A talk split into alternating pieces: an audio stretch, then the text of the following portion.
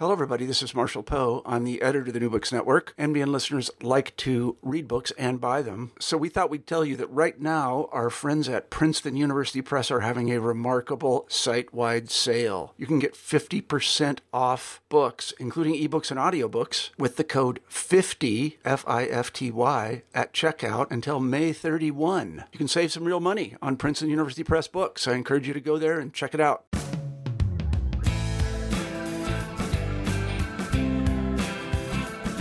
Welcome back to New Books in American Studies, a podcast channel of the New Books Network. I'm your host, James West, and today I'm joined by Nicholas Buccola, a political science professor at Linfield College. The subject of our conversation today is Nick's new book, The Fire is Upon Us James Baldwin, William F. Buckley Jr., and the Debate Over Race in America, out this month from Princeton University Press.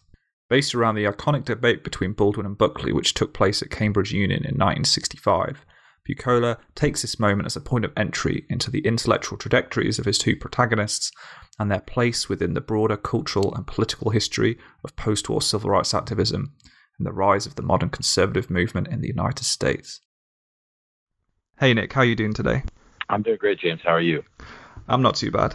So, today we're going to be talking about your new book, The Fire is Upon Us James Baldwin, William F. Buckley Jr., and the debate over race in America. To start off with, can you say a little bit about how you came to the project, what the origins of this project were, how easy or hard the process was from that first idea to the, the finished product? Yeah, so I, I came to this project uh, through Baldwin. I was invited to write an essay about Baldwin way back in maybe 2012, and I actually didn't know Baldwin's work all that well when I started that project. And um, I started out by reading everything I possibly could that James Baldwin had had written, and I in that process discovered uh, just messing around the internet the debate with Buckley, which I think it was somewhere on my radar, but not something I had really um, examined closely. And I immediately became kind of mesmerized by the debate. It just seemed like such a dramatic and important moment where you have these, you know, two figures who are so dramatically different clashing over, you know, this central issue of of civil rights and also just sort of race and the American dream. And so um, I began by writing the essay I had been invited to write for the political companion to James Baldwin. I used the Buckley Baldwin debate as a kind of framing device uh, in that essay, which was about Baldwin's uh, theory of freedom. And as I worked on the essay, I kept thinking, "There's a book. There's a book in here." Um, and at first, I thought maybe a you know a shorter book about you know Baldwin's trip to Cambridge. There have been a couple books that have come out about Malcolm X traveling to Oxford in 1964. And I thought maybe I'll, I'll do something that's sort of focused on the debate and, you know, how Baldwin got there and so on. And then I, as I dug into the project, I thought there's a bigger book here. Um, Baldwin and Buckley were born about a year apart from each other. Baldwin in 1924, Buckley in 1925. And so they're almost exact contemporaries. They come of age intellectually at about the same moment, late 40s, uh, early 50s and they reach the you know the, the prime of their career at the, this exact same moment in the, in the 60s. And so I thought you know it'd be really interesting to think about um, Baldwin and Buckley do an intellectual joint intellectual biography set against the backdrop of the rise of the civil rights and, and conservative movements. And so um, that's kind of how the, the project got going in my mind. And then once I kind of had that vision um, the the process of, of putting the book together was one that included a lot of you know methodologies that were kind of new to me. I'm I'm used to writing about the 19th century, so mostly you know reading reading old books and digging in archives, and that was certainly part of this process. But I also had the uh, opportunity to interview some of the folks who hosted the debate. So the Cambridge students, you know, who hosted them in '65. Uh, fortunately, many of those folks are, are still with us, you know, in their 70s. So we my my undergraduate students at Linfield College and I set out to track these folks down as many of them as we could, and um, I interviewed them for the project. So that was another really important part of piecing the story of of how the debate happened together, and then sort of combining that with this archival work and intellectual history work I was I was doing. That sounds really interesting. Could you say a bit more about the interviews that you did? I mean, how many people you were you able to track down? Uh, was there kind of a consensus over that how they remembered the debate, or was there a bit of variation. Yeah, that was really fascinating. It was it was very frustrating at first to to find you know uh, as we set out to try to find folks. I mean, partially because that was kind of a new challenge for me as a researcher, but Um, but my students were proved to be especially helpful in that regard, and and we we found one particular student, uh, a guy named Christie Davies, who was a British academic, a sociologist, who had this really, really interesting, you know, story in his own right because he was not only present for the Baldwin-Buckley debate in '65, but he actually participated um, in the Oxford um, debate uh, with Malcolm X in 1964. He was he was invited to um, Cambridge and Oxford sort of do this exchange thing where they would invite the uh, debaters from the other school to participate in these big um, keynote debates. And so Christie, once we found Christie, he was sort of the key figure because he helped us find everybody else. I spent probably about three hours on the phone with Christie, interviewing him about the debate, but also um, he was just you know there on his computer giving me email addresses and phone numbers of people that he still was in touch with. Um, and so, yeah, I would say told, you know, just between you know correspondence and and phone interviews, um, probably you know I ended up talking with about ten folks that were that were there um, and participated in one way or another. Uh, and then, of course, interviewed a bunch of, of uh, living people who knew Baldwin and or Buckley over the course of their lives. So, um, so yeah, that was a really, really interesting part of the process uh, for me as a political theorist, you know, slash intellectual historian to actually have living people to speak with. And, and um, yeah, and it was and in terms of epistemology and sort of questions of like of memory, that was also very fascinating to see you know, kind of how people remembered different aspects of what happened that night. And um, and yeah, and so there was, you know, it was it was a challenge to sort of figure out, okay, well, this is how this person remembered, you know, subjectively, you know, their role, and and this is how, you know, kind of what the, the historical record indicates to me. So yeah, that was a really really cool part of the process, um, and I think it, it enriches the, the narrative in the book in, in a lot of ways. You also mentioned digging around in the archives. Um, were there particular archives that were really central to this project? Maybe a few unexpected detours along the way? Yeah, yeah. The archival work for this book was was really uh, incredibly rewarding. It was so William F. Buckley has a very extensive archive at Yale University, and uh, one of the really cool things about this project is that Baldwin and Buckley were both so prolific, um, not only in their sort of public writing, but also just sort of private writing, and Buckley especially. Uh, and um, and so you really as a researcher have this you know sort of you're able to peer into their minds almost every day and as you're you know as i'm going through and recounting this really um, dramatic political history right every day you know 1963 1964 there's just every day there's something you know just incredibly important happening in the civil rights revolution and also in the rise of the conservative movement and so through this archival work by looking at the buckley papers especially I'm able to kind of really see how privately Buckley is thinking about some of these things and, and, and how he's presenting his views publicly. Baldwin, um, when I started the project, Baldwin's papers were, you know, not available. And so in 2017, when I was in the middle of working on the book, is when uh, Baldwin's so Baldwin's papers were basically in his sister's house, as I understand it, for about 30 years um, after you know, Baldwin passed away in 1987.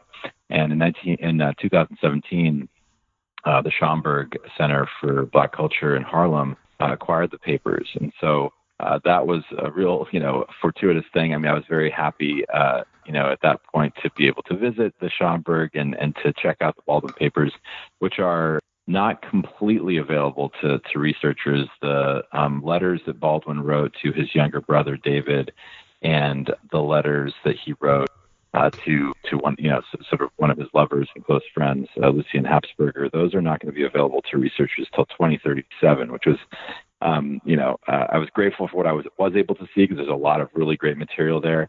Um, uh, I sort of wonder, you know, uh, what's in there, and, and I, I suspect there might be some things in there that would be relevant to this project. So I guess in the later edition, I'll add that stuff. But yeah, but it, in the archival research, I mean, it was fascinating to see you know the the there's just so many sort of nuggets. It's one of those things is, is you know james as a researcher you sort of go in there and there's so much material and often you spend hours and hours and don't come up with anything but when those moments hit when you find something um, you know absolutely uh, breathtaking it's it's uh, it's really powerful. I mean i guess i guess i can give one example maybe on each side to to illustrate that. With baldwin there, one really cool thing was I was able to find the handwritten notes that he had prepared on hotel stationery that he brought with him to the Cambridge Union that night, which was really cool.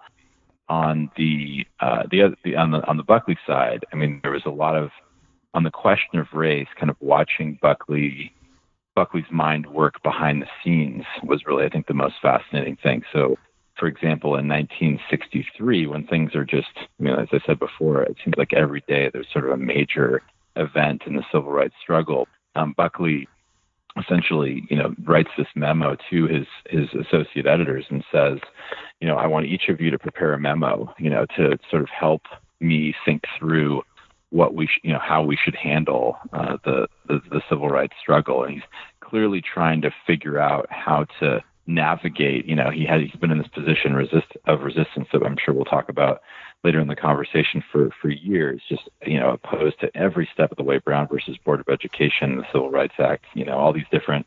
Uh, you know, the Civil Rights Act of, of 1957, you know, the, the Civil Rights of uh, 1960. He was a critic of the sit-in movement, a critic of the Freedom Riders, and he, um, you know, he's clearly by 63 trying to sort through, okay, how do we adapt, you know, and still find a position of resistance, but a position of resistance that might be more effective given the change that's occurring. And so being able to sort of look at those interoffice memos at National Review was really, really revealing. Um, and then I just one more thing about the archival research that was that was really helpful was that Baldwin and Buckley both received a lot of fan mail, and that fan mail is available, you know, uh, in the in the archives of both of them. And so, when, in the aftermath of the Cambridge debate, and the second time Buckley and Baldwin met, uh, which was a few months later on a television program called Open End. Uh, they met in New York and had a second debate. Uh, it was really helpful to see kind of how the audience reaction, you know, to to their encounters and, and sort of how that helped, you know, helped me understand kind of the the perception of of the the events and uh, and what happened on those nights. You mentioned uh, a little bit earlier a couple of other books that have come out that focus on you know specific moments or events. So you have you know Stephen Tuck's book and Saladin Ambar's book on uh, Malcolm X at Oxford, and um, you've also had books like uh, Brian Ward, who's a colleague of mine, um, wrote a book on Martin Luther King's uh, visit to Newcastle in the UK to uh, accept right. a um, honorary uh, degree. In terms of structuring the narrative um, of this text, how challenging was it to to focus around a single event. I mean, you know, the the book is it's it's a chunky book, so obviously you you, you talk about a lot of other things that aren't just uh, this one debate. But did you know was that was it challenging? Was it was it useful? Was it instructive in in having this this organizing focus of a, of a single event? Yeah, that was something that I, I really uh, struggled with early in the project. Is is you know is precisely you know how to you know how to structure the book with this this debate being you know, really the climactic chapter. Um, and so the way I decided to do it, um, and I, I, th- I, I, hope it worked out okay, but the way I decided to do it was the, the, prologue of the book really, you know, kind of, it starts with them, you know, kind of walking into the Cambridge Union and uh, the, the drama of that moment, you know, that February 18, 1965, not only, you know, as Baldwin and Buckley are eating their pre-debate dinner across the ocean and you know, Marion, Alabama, outside of Selma, um, there's a civil rights protest that, that, you know, is the night that Jimmie Lee Jackson is mortally wounded. So there's a kind of way in which I sort of, and that, that sort of captures these two things happening at the same time, captures uh, the nature of the, the story that I'm trying to tell in the book, which is simultaneously a kind of intellectual history by way of these two,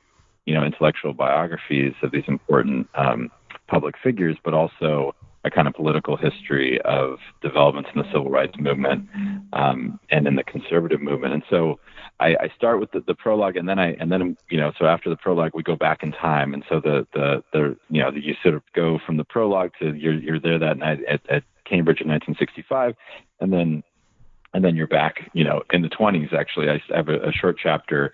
It's not a you know biography of the two the two men, so I don't provide a lot of detail about their childhoods, but I do try to give the reader a sense of how their upbringings did not determine their views, but helped shape their views. And so to talk a little bit about, you know, the economic circumstances in which Baldwin and Buckley grew up, which were so dramatically different, the, the families that they grew up in, the, the sort of intellectual influences that they had as young men. Um, and then the, the sort of first, you know, big chapter is, is dealing with Baldwin and Buckley in their early, early years as, as kind of, kind of making their way onto the intellectual scene.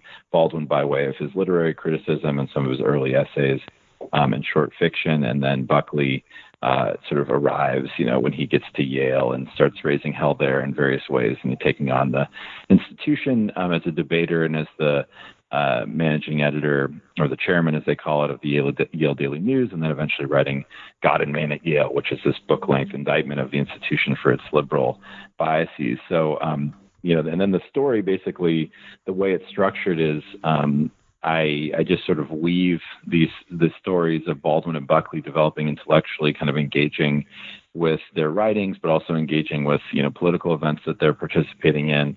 Uh, again, set against this backdrop of the rise of these movements that they play such important roles in, in shaping. So uh, that so the so actually kind of the the, the reader is. Uh, you know, has to wait about 250 pages before they get back to Cambridge and the, and the debate itself. And so the debate itself uh, constitutes two chapters, two you know pretty sizable chapters um, in the book, and then there's one chapter um, after the debate uh, that deals with the aftermath. And so, 1965, uh, later in 65, all sorts of important things happen, including that second debate between Baldwin and Buckley, which is much less well known. And then uh, Buckley declares his candidacy for mayor of New York City uh, soon after that second meeting. And so, yeah, so then the, the, and then the epilogue, I kind of reflect on the legacies of the debate and thinking about, you know, how Baldwin and Buckley remembered um, their encounters together and try to draw some, some lessons for contemporary conversations about racial politics. Once I had the idea of how to structure it, it was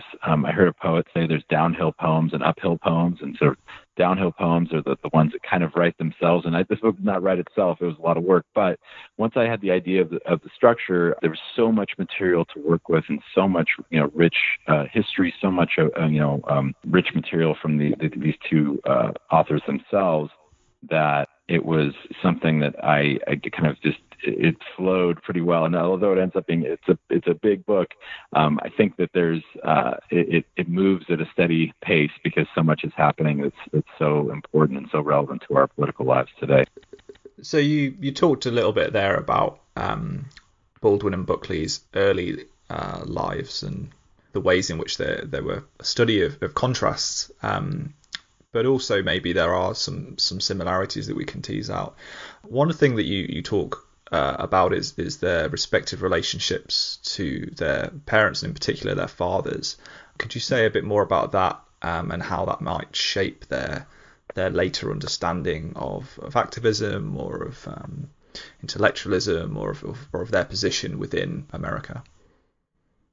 Yeah, yeah, absolutely. So, yeah, Baldwin and Buckley, uh, the relationships with their fathers are, are you know, so important in, in understanding their intellectual development early on. So uh, Baldwin is, you know, he grows up in Harlem, born in 1924, uh, as I mentioned before, and his his father, David Baldwin, was actually his, stepfather, and he says he's the only father I ever knew, so he you know, refers to him as as his father, and so he his his Baldwin's mother marries David um, when Baldwin's uh, just a toddler, and um, David Baldwin is someone who, from you know, from James Baldwin's perspective, is somebody who is uh, has really been you know sort of destroyed. Um, you know, his soul has been sort of overtaken by uh, hatred and despair. Um, and I mean, despair is really the, the crucial, I think, the crucial idea because Baldwin says as he looks at his father, um, he sees someone who is constantly, you know, sort of experiencing a life of domination. Right? He's dominated by his economic circumstances, and I sort of detail in the book some of the you know economic circumstance what it was like to be you know in a family like Baldwin's in the 1920s and 1930s. Um, he's he's obviously a victim of of racism and feeling um, degraded by um, by by white people you know uh, every day of, of his life. And so Baldwin watches his father, who, you know, his father's major outlet, his father's major way of dealing with his pain and despair is through the, the church. He's a Pentecost, he's a lay Pentecostal minister, um, and he's he's a uh, somebody who's devoutly religious. Um, Jim, yeah, Jimmy, I'll just call him Jimmy for the time being.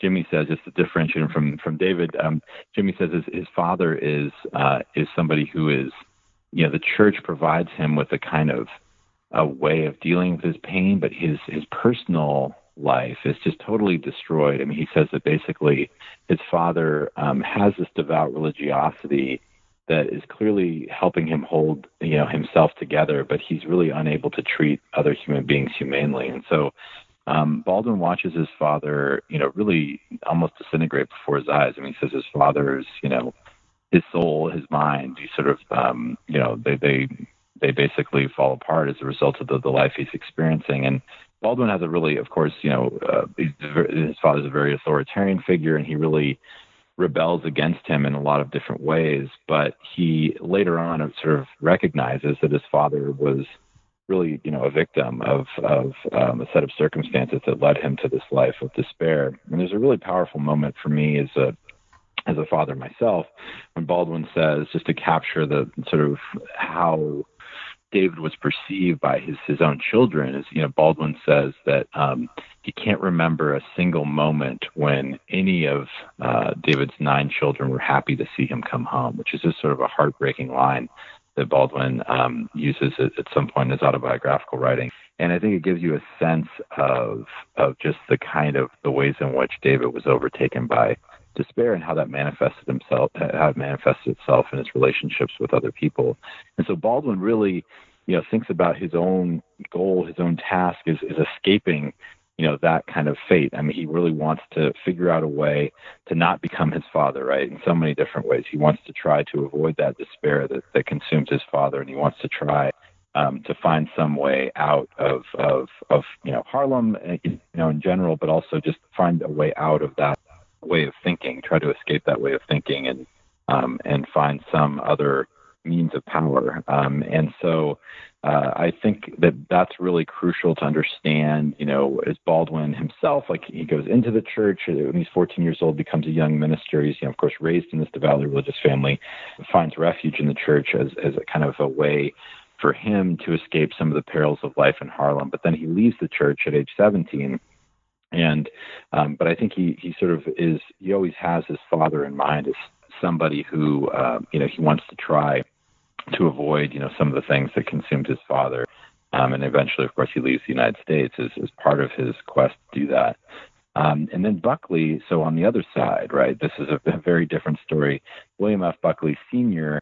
Um, is is a is a oil and real estate man. He's made and lost and regained fortunes by the time uh, his son is born. William F. Buckley Jr. is born, and um, Buckley Sr. is somebody who has very strong, he's a Texan, he has very strong views, and the, the views that are most relevant you know, to the book. He's, he's devoutly Catholic, um, and he's also devoted to a, a political doctrine he calls individualism. And basically, individualism in this context, he has in mind a, a you know ardent um, defense of anything, you know, anti-collectivist. You know, so he's a critic of socialism. He's a critic of the New Deal. He's a critic of the welfare state, um, and he's uh, he's a critic of egalitarianism. He's he's definitely a very suspicious of democracy, and so uh, he really teaches his his children. So the Buckley uh, children are homeschooled um, for a great deal of their lives, and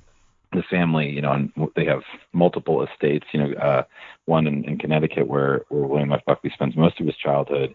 That they have live-in tutors, you know, that live on the estate, uh, to educate the children, and they also have tutors coming in, you know, part time to teach them every subject under the sun. It's quite a curriculum. Uh, one of the things I describe in, in the book is the the curriculum of the Buckley uh, the Buckley educational system, and so you know they teach them all these different things. They're basically preparing them to be you know elites who will uh, who will play this really important role in resisting um, the excesses of democracy. Is sort of like you know it's very clear that the Buckleys are being taught that they are going to have a responsibility when they uh, when they enter the public world to you know to be the guardians of um, of you know of, of, certain things that were that might might otherwise be consumed by the excesses of democracy. And so um, Buckley does not seem William F. Buckley Jr. doesn't ever seem really tempted by following in his father's footsteps into a career in business. But what he does decide at a very early age is that his his way of honoring his father will be to be a defender of ideas that, that he believes that his father has taught him to believe um, have been so essential to his success, right? So William F. Buckley Sr.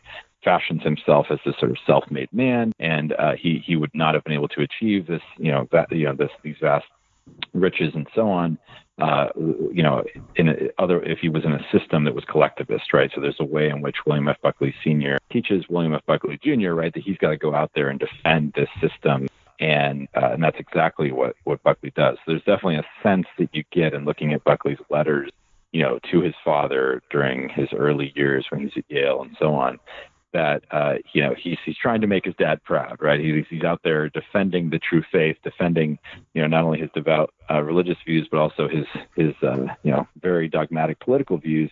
And so, yeah, in, in many ways, that contrast between Baldwin's setting as his goal a mission to escape, you know, um, the legacy of his father.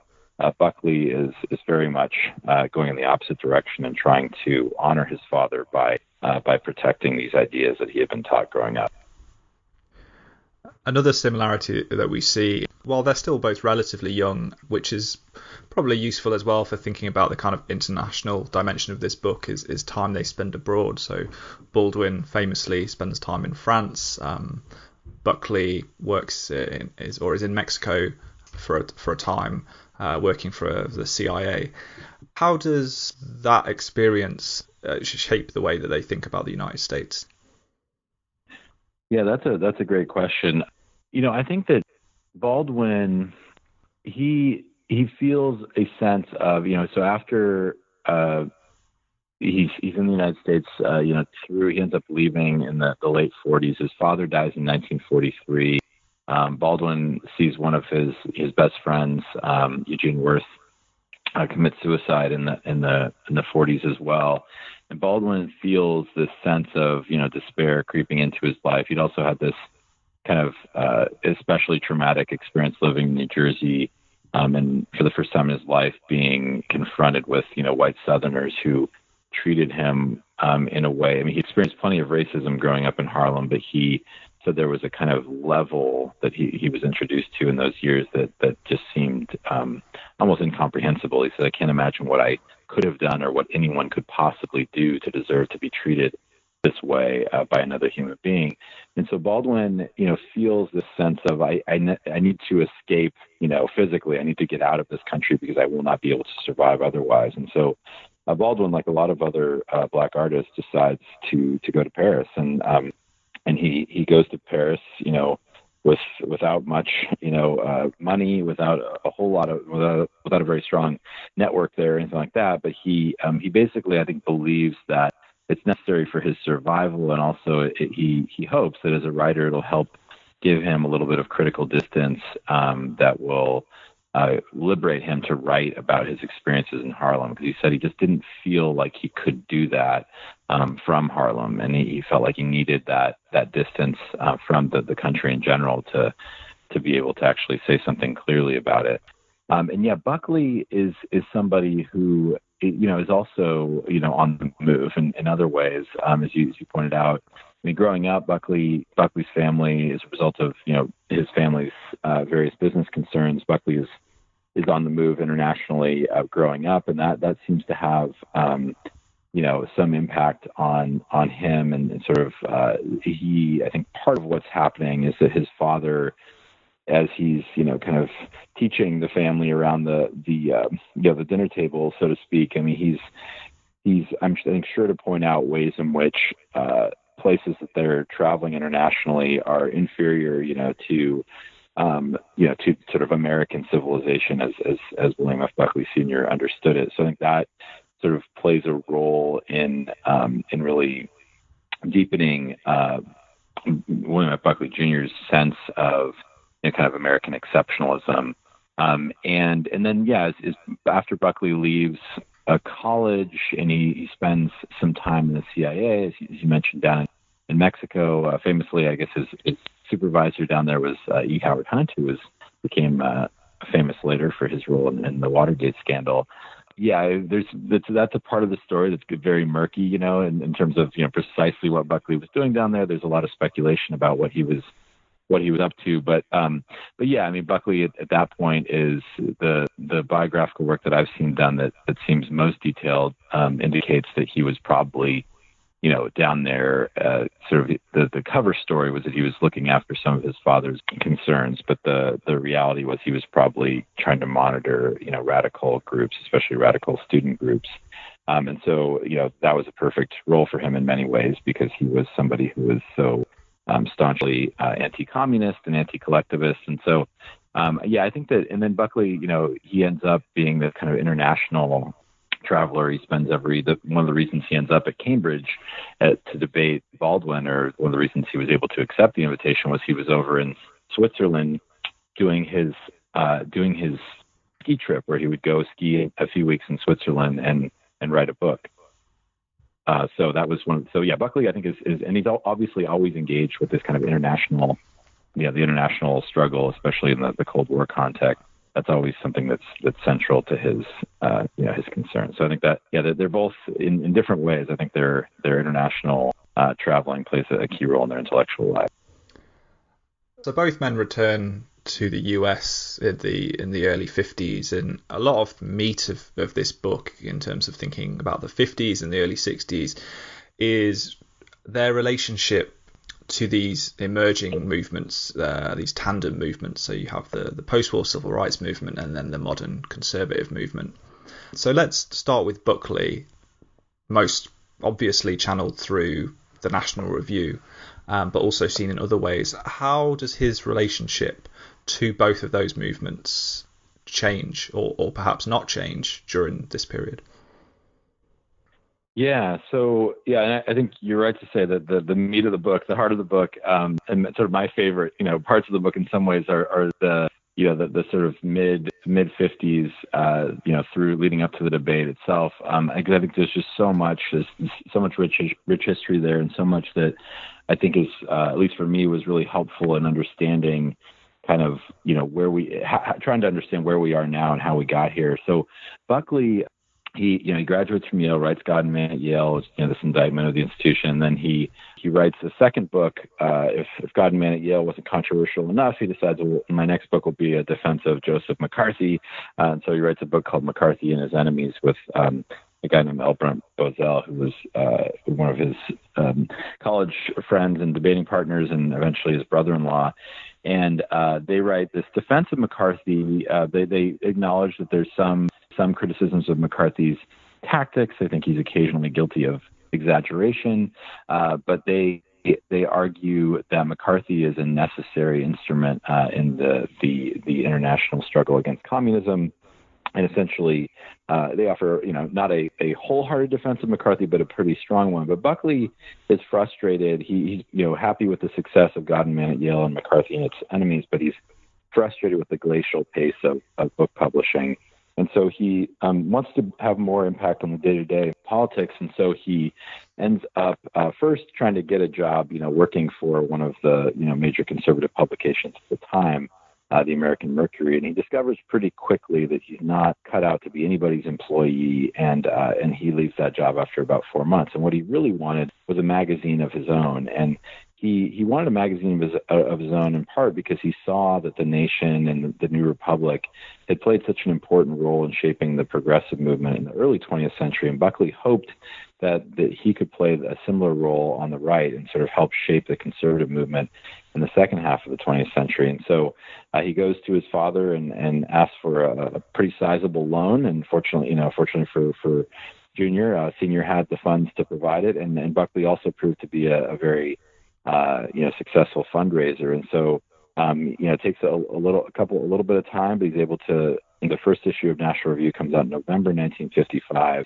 And it's important for, for folks to remember um, that that you know that timing is uh, is is really uh, remarkable, and that you know 1955, of course, sees so many things. We see so many things that are so central to understanding that the next phase in the civil rights struggle, which is uh, you know the, the lynching of Emmett Till, the arrest of Rosa Parks, the Montgomery bus boycott, all that's happening right around the same time Buckley founds National Review, and of course the year before the Brown v. Board uh, school desegregation decision. So Buckley founds National Review, and he has in his mind, you know, that this, this magazine can play this really important role in in shaping a movement. And so he, uh, anti-communism, you know, he sees very, you know, that that will be the glue that will hold a coalition together. And he, so he he invites libertarians, you know, so Frank Meyer among the most prominent kind of uh, libertarian thinkers that he uh, invites on board right away. And uh, he also wants to have, you know, sort of traditionalists uh, that that will be part of the coalition. So he invites famously Russell Kirk to be part of the initial crew. And Kirk's relationship with the magazine is a little bit complicated. We don't have to get into that. But basically, Buckley decides that he's going to try to bring together a, a, a coalition of folks. Um, and also, he's going to play this really important role as a kind of gatekeeper. He's going to sort of decide who is not, who do we, you know, want to leave outside of the of the coalition. And uh, so, most famously, you know, he decides that Ayn Rand um, and her followers are too extreme in, in various ways, and their atheism is a big problem for Buckley, so they're not allowed out. Buckley has this kind of more complicated, long breakup with the John Birch Society that takes about a decade for him to uh, really distance himself from the Birch Society. But he, he wants to sort of he wants to develop an, a responsible intellectual uh, coalition of of people on the right. And so then the big question is, what is this magazine and that this that Buckley sees will play this he hopes will play this role in shaping a movement? Where is it going to come down on questions of race and civil rights, which are clearly on a lot of people's minds at the time? And what I say in the book, and this is something that you know I'm drawing on the work of a lot of other scholars in, in making this claim, is that it's not a foregone conclusion that someone founding you know a conservative magazine um, in 1955 would be hostile to civil rights. There, there of course had been the partisan story of you know attitudes for civil rights is of course a much more complicated one in those days than, than it's now. You have the sol- solidly democratic South as sort of the most intransigent faction on civil rights questions, and you also have a number of people who think of themselves as conservatives um, who are also you know supportive of civil rights uh, to one degree or another. So people like William Knowland, who Buckley invites you know to, to write one of the keynote articles in the first uh, edition of, Ma- of National Review, um, is is a good example of somebody who was supportive of civil rights. Uh, Robert Taft to some extent as well. So Buckley though decides that the magazine uh, will be in a position of resistance. And that is a crucial decision that I think uh, has Im- implications that uh, are that end up reverberating to this day in terms of the, the making of the modern conservative movement.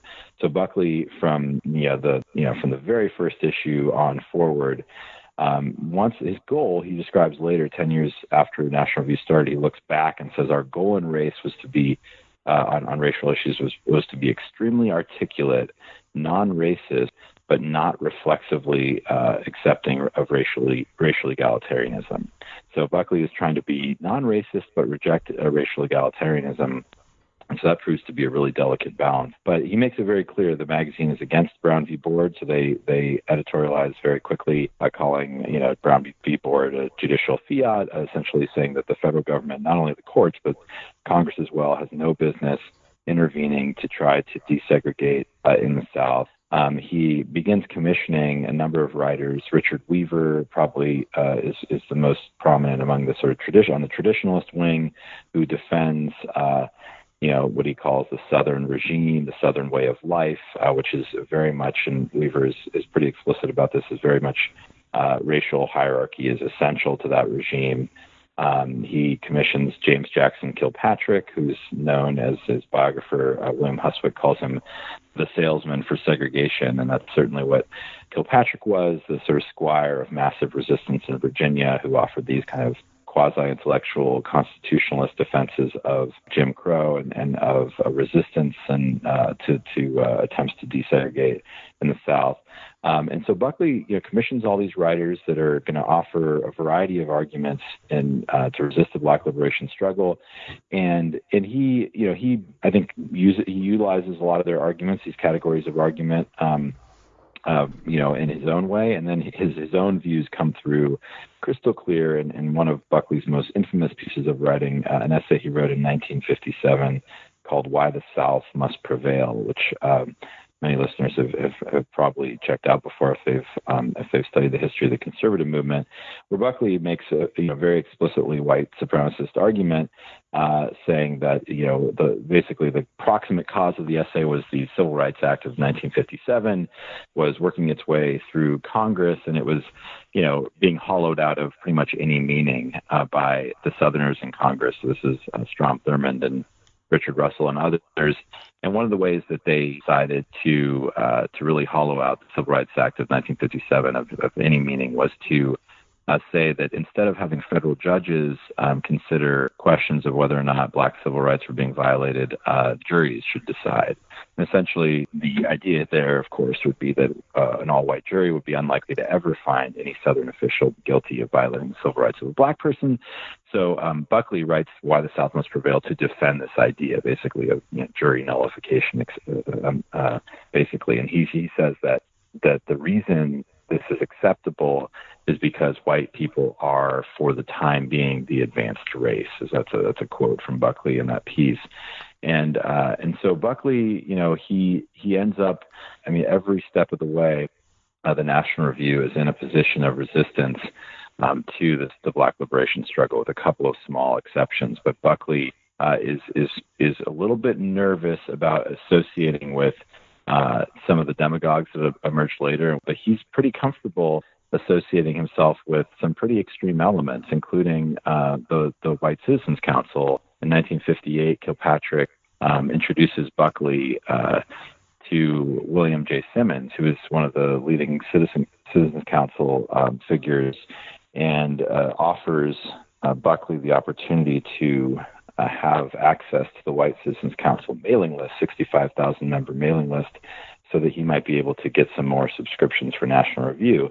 And Buckley accepts that invitation and has an exchange of letters with Simmons and, and phone calls, and they um, they decide that it's perfectly acceptable. And the Citizens Council, of course, is, is I think uh, Barry Reston and others uh, describe the Citizens Council as the, the uptown Klan or the, the Klan with the the, uh, the habits of the Rotary Club. You know, so very much in a position of you know, a racist organization with uh, with the same goals of the Ku Klux Klan, but just different methods. And so Buckley, you know, um, decides to work with these these folks and never never uh, condemns any of their activities uh, in the magazine or you know in any public way. So so that's yeah that's kind of the story, and that of course develops over time as we work our way through the, the late 50s and early 60s, and Buckley will kind of adapt in various ways to whatever the, the latest controversy is, all, almost always a position of resistance what is the best strategy to undermine the goals of the black liberation struggle. That's oh, even when he disagrees with means that might be used in one case or another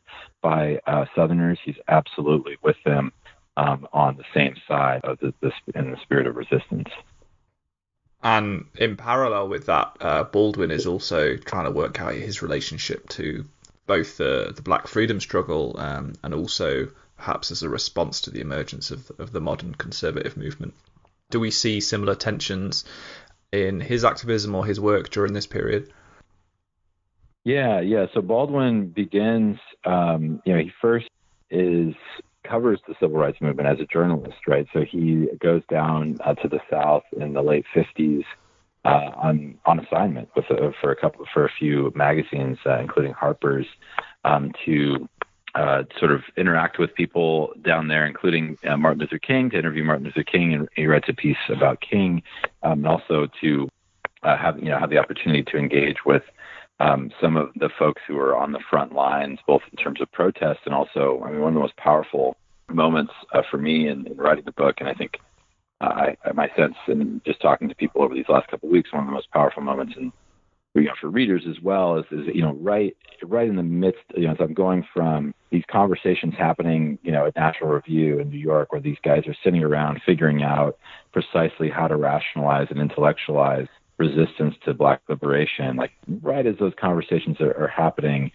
you know James Baldwin is sitting in the living room of a 15 year old boy who's uh, who's one of the first black students to integrate a high school in Charlotte, North Carolina. And so just that contrast is to me just so powerful. And Baldwin, you know, in his, you know, Baldwin's masterful at uh, as he's whether he's you know writing fiction or he's writing nonfiction.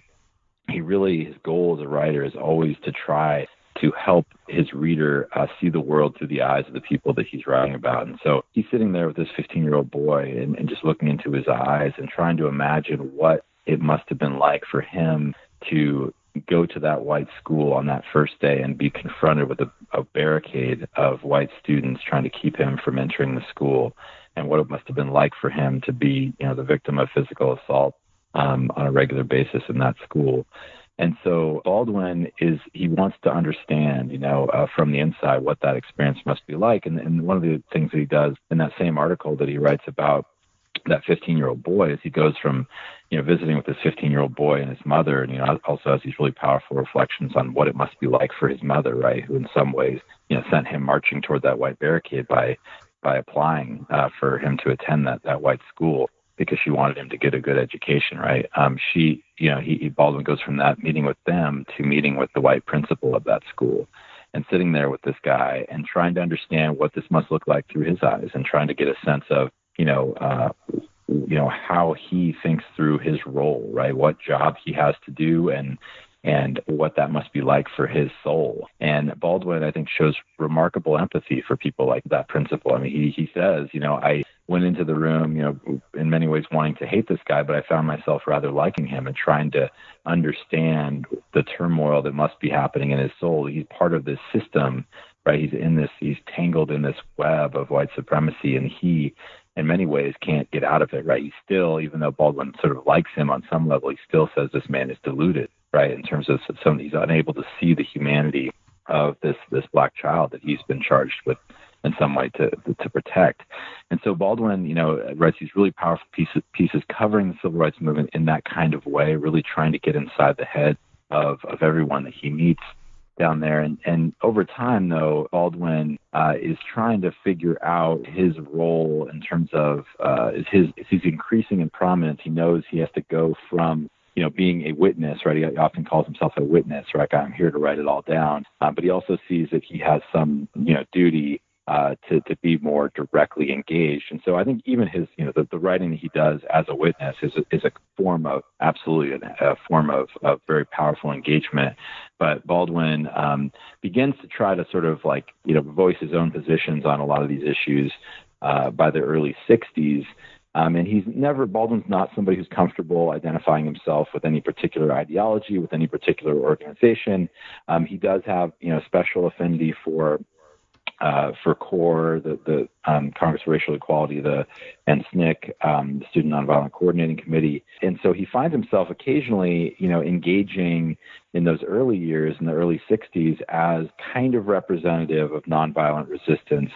You know, on television and, and on the radio, uh, you know, most famously, they have him appear, you know, opposite Malcolm X, right? And, and Malcolm, and Malcolm kind of playing uh, the part of, uh, you know, he's a critic in many ways of of the sort of some of the early civil rights work that he finds to be demeaning for, for various reasons. And Baldwin is trying to defend, in many ways, uh, what he thinks is the philosophical and political importance of the black liberation that that we're we're witnessing in the early 60s and trying to explain why this is different and why the world we are on the brink of a, a revolution in many ways a revolution in the early 60s i should say that baldwin is quite hopeful about. But yeah, so Baldwin goes from from that to you know eventually writing you know Letter from a Region in My Mind, which is published in the New Yorker in, in November 1962, and that you know his, he's already becoming you know a, a household name in a lot of ways. He's getting a lot of these pieces about the Black liberation struggle and other topics published in more ho- high profile places like the New York Times and and then with letter from region of my mind you know which is becomes this just phenomenon in its own right published in november 1962 and eventually combined with a, a, a shorter piece my dungeon shook that was published in uh, late 1962 initially by the progressive magazine. Those two are coupled together in what would become the book the fire next time which comes out in 63 which then you know, Baldwin is on the cover of Time magazine and everywhere else. So Baldwin becomes second only to Martin Luther King in terms of uh, the face and voice of, of the Black liberation struggles. So yeah, Bald, so Baldwin is is is like in think of this. He's not, you know, it's in terms of your, you know, part of your question was, you know, Baldwin also engaging with the right. I mean, Baldwin um, is engaging with the right in his own way, uh, you know, sometimes in subtle ways, sometimes in not so subtle ways in some of those writings I just described. But he, I think another sort of really remarkable moment, there was actually an archival discovery um, for me uh, at the Schomburg. Baldwin in his papers there, he has the full transcript of a debate that he had in late 1962 with James, the aforementioned James Jackson Kilpatrick, one of Buckley's uh, closest friends and colleagues um, in a lot of ways. The squire of massive resistance, the editor of the Richmond News Leader, the, the one of the leading salesmen for segregation. Um, Baldwin was invited in 1962 to debate Kilpatrick, uh, debate segregation with Kilpatrick on the Open Mind television show. And uh, it's just an amazing, amazing encounter where you have Baldwin sitting across a table from this leading uh, defender of segregation and it's it's right in the like within weeks, um, just after the the battle at Ole Miss, when James Meredith, black uh, Air Force veteran, was was um, attempting to register for classes at the University of Mississippi, and the you know all hell broke loose, and uh, the federal troops had to be called in, et cetera, et cetera. And Baldwin just starts that encounter with Kilpatrick by saying, You think you are not responsible for violence that occurs, racist violence that occurs in the streets of this country, but I hold you, sir, far more responsible than any of those people who are actually committing those acts of violence in the streets. Um, and so Baldwin just he does this remarkable, you know, uh, it's a remarkable takedown, you know, of the segregationists on, you know, on national television. Uh, and so that's that was in that in many ways, you know, kind of, you know, it's it's a couple years earlier, but it's it sort of sets, you know, sets us up for Baldwin eventually engaging with Buckley, which is something I should say that Baldwin's friends and, and handlers did not want him to engage with any of these guys. They thought it was a mistake for him to, you know, share a platform with a seg, you know, with a segregationist like Kilpatrick or, or somebody like Buckley. But Baldwin was absolutely, you know, committed to the idea that he had a duty uh, to, to to confront these people and to try to expose them uh, for what they were. So, in, in the first half of the 60s, as respective figureheads in, in different ways of, of these movements, Baldwin and Buckley are, are circling each other. And, um, and we're building up to, of, of course, the moment of, of the book, which is which is the debate in Cambridge. So, how exactly does that debate come about? Is it just serendipity, or is it uh, part of a more deliberate process? It's serendipity, really. It's it's a remarkable thing. So, um, and this is one of the great mysteries. You know, there, there have been you know articles written um, and things over the years about the debate, but there was no, there were, hadn't really been, at least that I was able to discover, any clear explanation of how this happened. Right? We all uh, the, the, the YouTube BBC recording of the debate had gone viral, um, you know, several years ago, but there there was not, at least as I was able to discover, a clear explanation of, of how this happened. So basically, the story was, um, and this was, you know, something that obviously those interviews I did with the Cambridge students, and then uh, the archival work, especially in the Baldwin uh, archive, helped me piece together the story. So, um, in 1965, late 1964, early 1965, uh, the Baldwin's UK publisher uh, was preparing to release a paperback edition of Baldwin's third novel, Another Country, and they uh, wanted to saturate the the media market, the media landscape in, in, London and surrounding areas with Baldwin for about a week in um, in early 1965. And so the publicist is reaching out to everybody, the Oxford Union, the Cambridge Union, uh, you know, obviously uh, major media outlets and so on, and he uh, he contacts Peter Fullerton, who's this undergraduate, who's the president of the Cambridge Union. He says you know, it took a lot of courage to do this, but I said, I'm sorry, sir, but I have to decline. Of course, you know, the, one of the most famous writers in the world, uh, an offer for him to come to your campus and, and to the union, and, and uh, Fullerton declined. He says, well, this is a debating society. It'd be inappropriate for us to host a, you know just a book a book talk. And so um, he says i would however be willing to host baldwin for a debate if you'd be willing to come here to debate the themes of his writing. And so collins i think kind of agrees from what i've been able to gather from the, the archives you know agrees to that in principle pending Bald, baldwin's approval. Um, and without knowing what the motion will be without knowing what who his opponent will be um, and so over the next few weeks then it sort of things begin to develop. So fullerton uh, starts to figure out what would be an appropriate motion for Baldwin to debate. And um, Fullerton had been was familiar with Baldwin. He had read some of Baldwin's works, and he doesn't recall exactly, you know, how he went about drafting the motion. But it seems like, you know, it seems clear to me that in, he had read The Fire Next Time, and I think The Fire Next Time was probably the, you know, the most, the closest thing to an inspiration for the motion because there are, the motion ends up being, you know, the American dream is the expense of the American Negro. And there's some really powerful language in The Fire Next Time about the American dream that I, you know, I at least, you know, my theory is that that in some way might have inspired Fullerton as he was drafting the motion. And so then they're trying to figure out, okay, who are we going to get to debate Baldwin? They had a very short time period here. It was only about a month they had to get some to pull this all together. And Fullerton's first first idea was to invite uh, a sitting U.S. senator to debate Baldwin. That wouldn't have been, you know, that unusual for the union. They they would often invite elected officials to come participate as, as honored guests in, in these these big high profile debates. Uh, but Fullerton says they were they were you know their invitations were declined. There was no senator willing to to share a platform with Baldwin. I imagine, and he doesn't remember exactly who they invited, but he thought probably people like Strom Thurmond, Barry Goldwater, who were either very hostile to or skeptical of uh, the civil rights movement.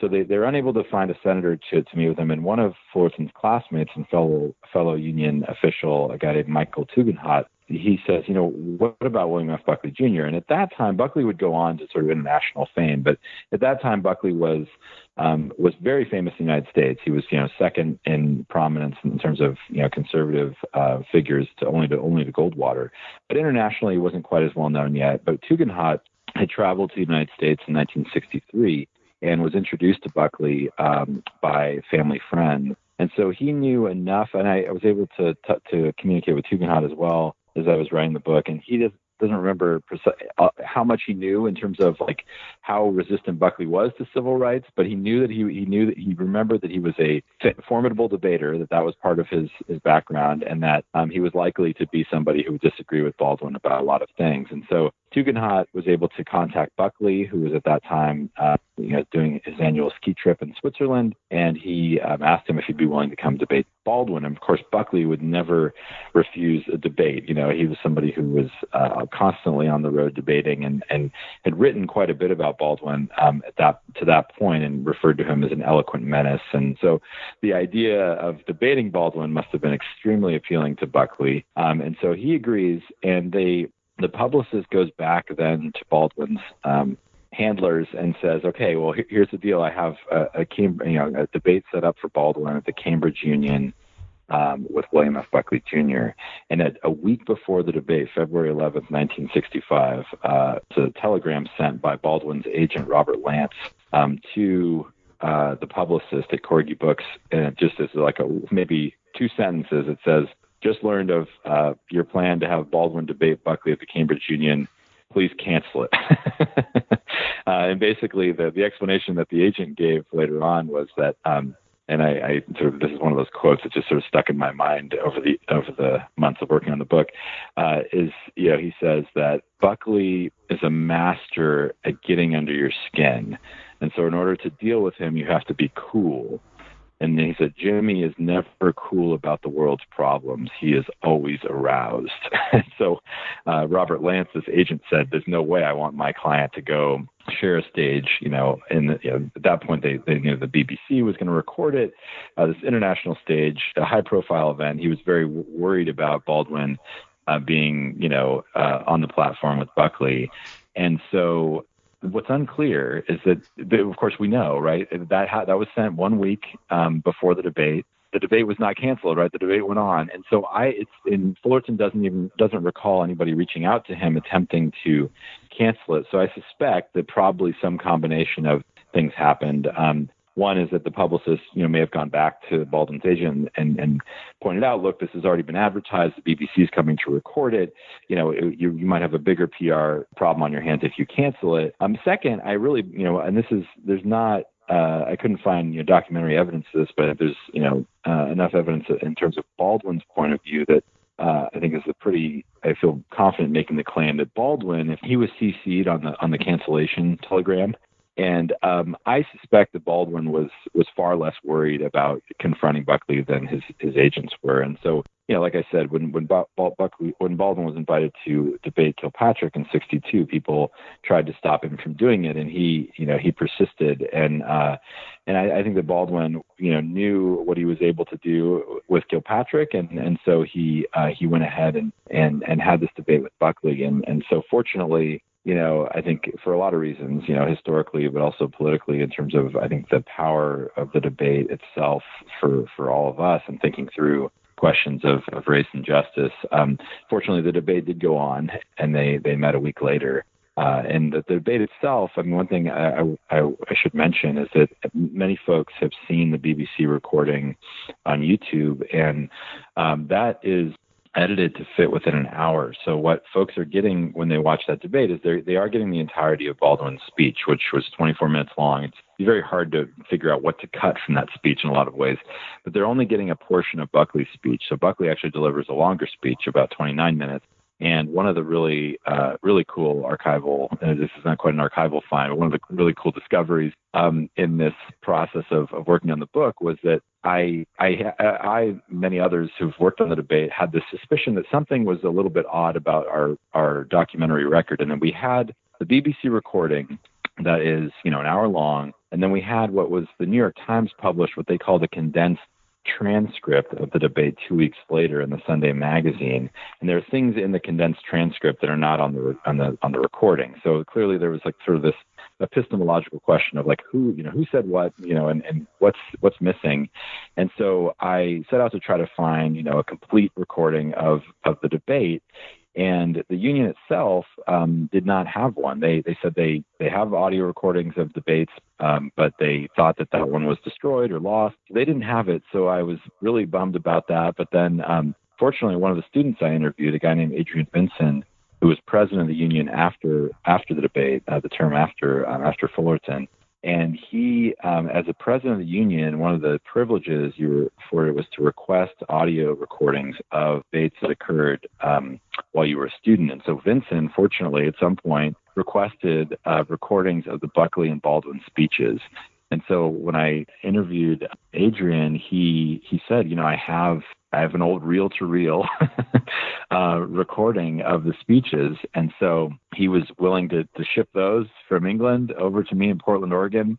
I took him to one, you know, digital recording place uh, here where they were unable to, you know, they weren't able to work with it. And so, I, you know, I thought this is not, this is horrible. You know, we, we were unable to, you know, capture what's on these on these reels, and then we uh, I, I found another um, for digital recording expert who was able to digitize the uh, the debate. Uh, so we now have, for the first time, I believe, you know, in terms of you know, for scholars, future scholars going forward, we have the full Buckley speech. The audiobook version of The Fire Is Upon Us has the full Baldwin and Buckley speeches included as an appendix, and the book itself has an appendix that includes a full transcript. Uh, so that will be available, you know, to, to folks for the first time, which we're really excited about. You've been listening to New Books in American Studies podcast channel of the New Books Network. A reminder that the book discussed in today's episode, The Fire is Upon Us, is out this month, so consider picking it up at your local independent bookstore or wherever you get your books. For Nick Buccola, I've been your host James West, and we hope you'll stop by again soon.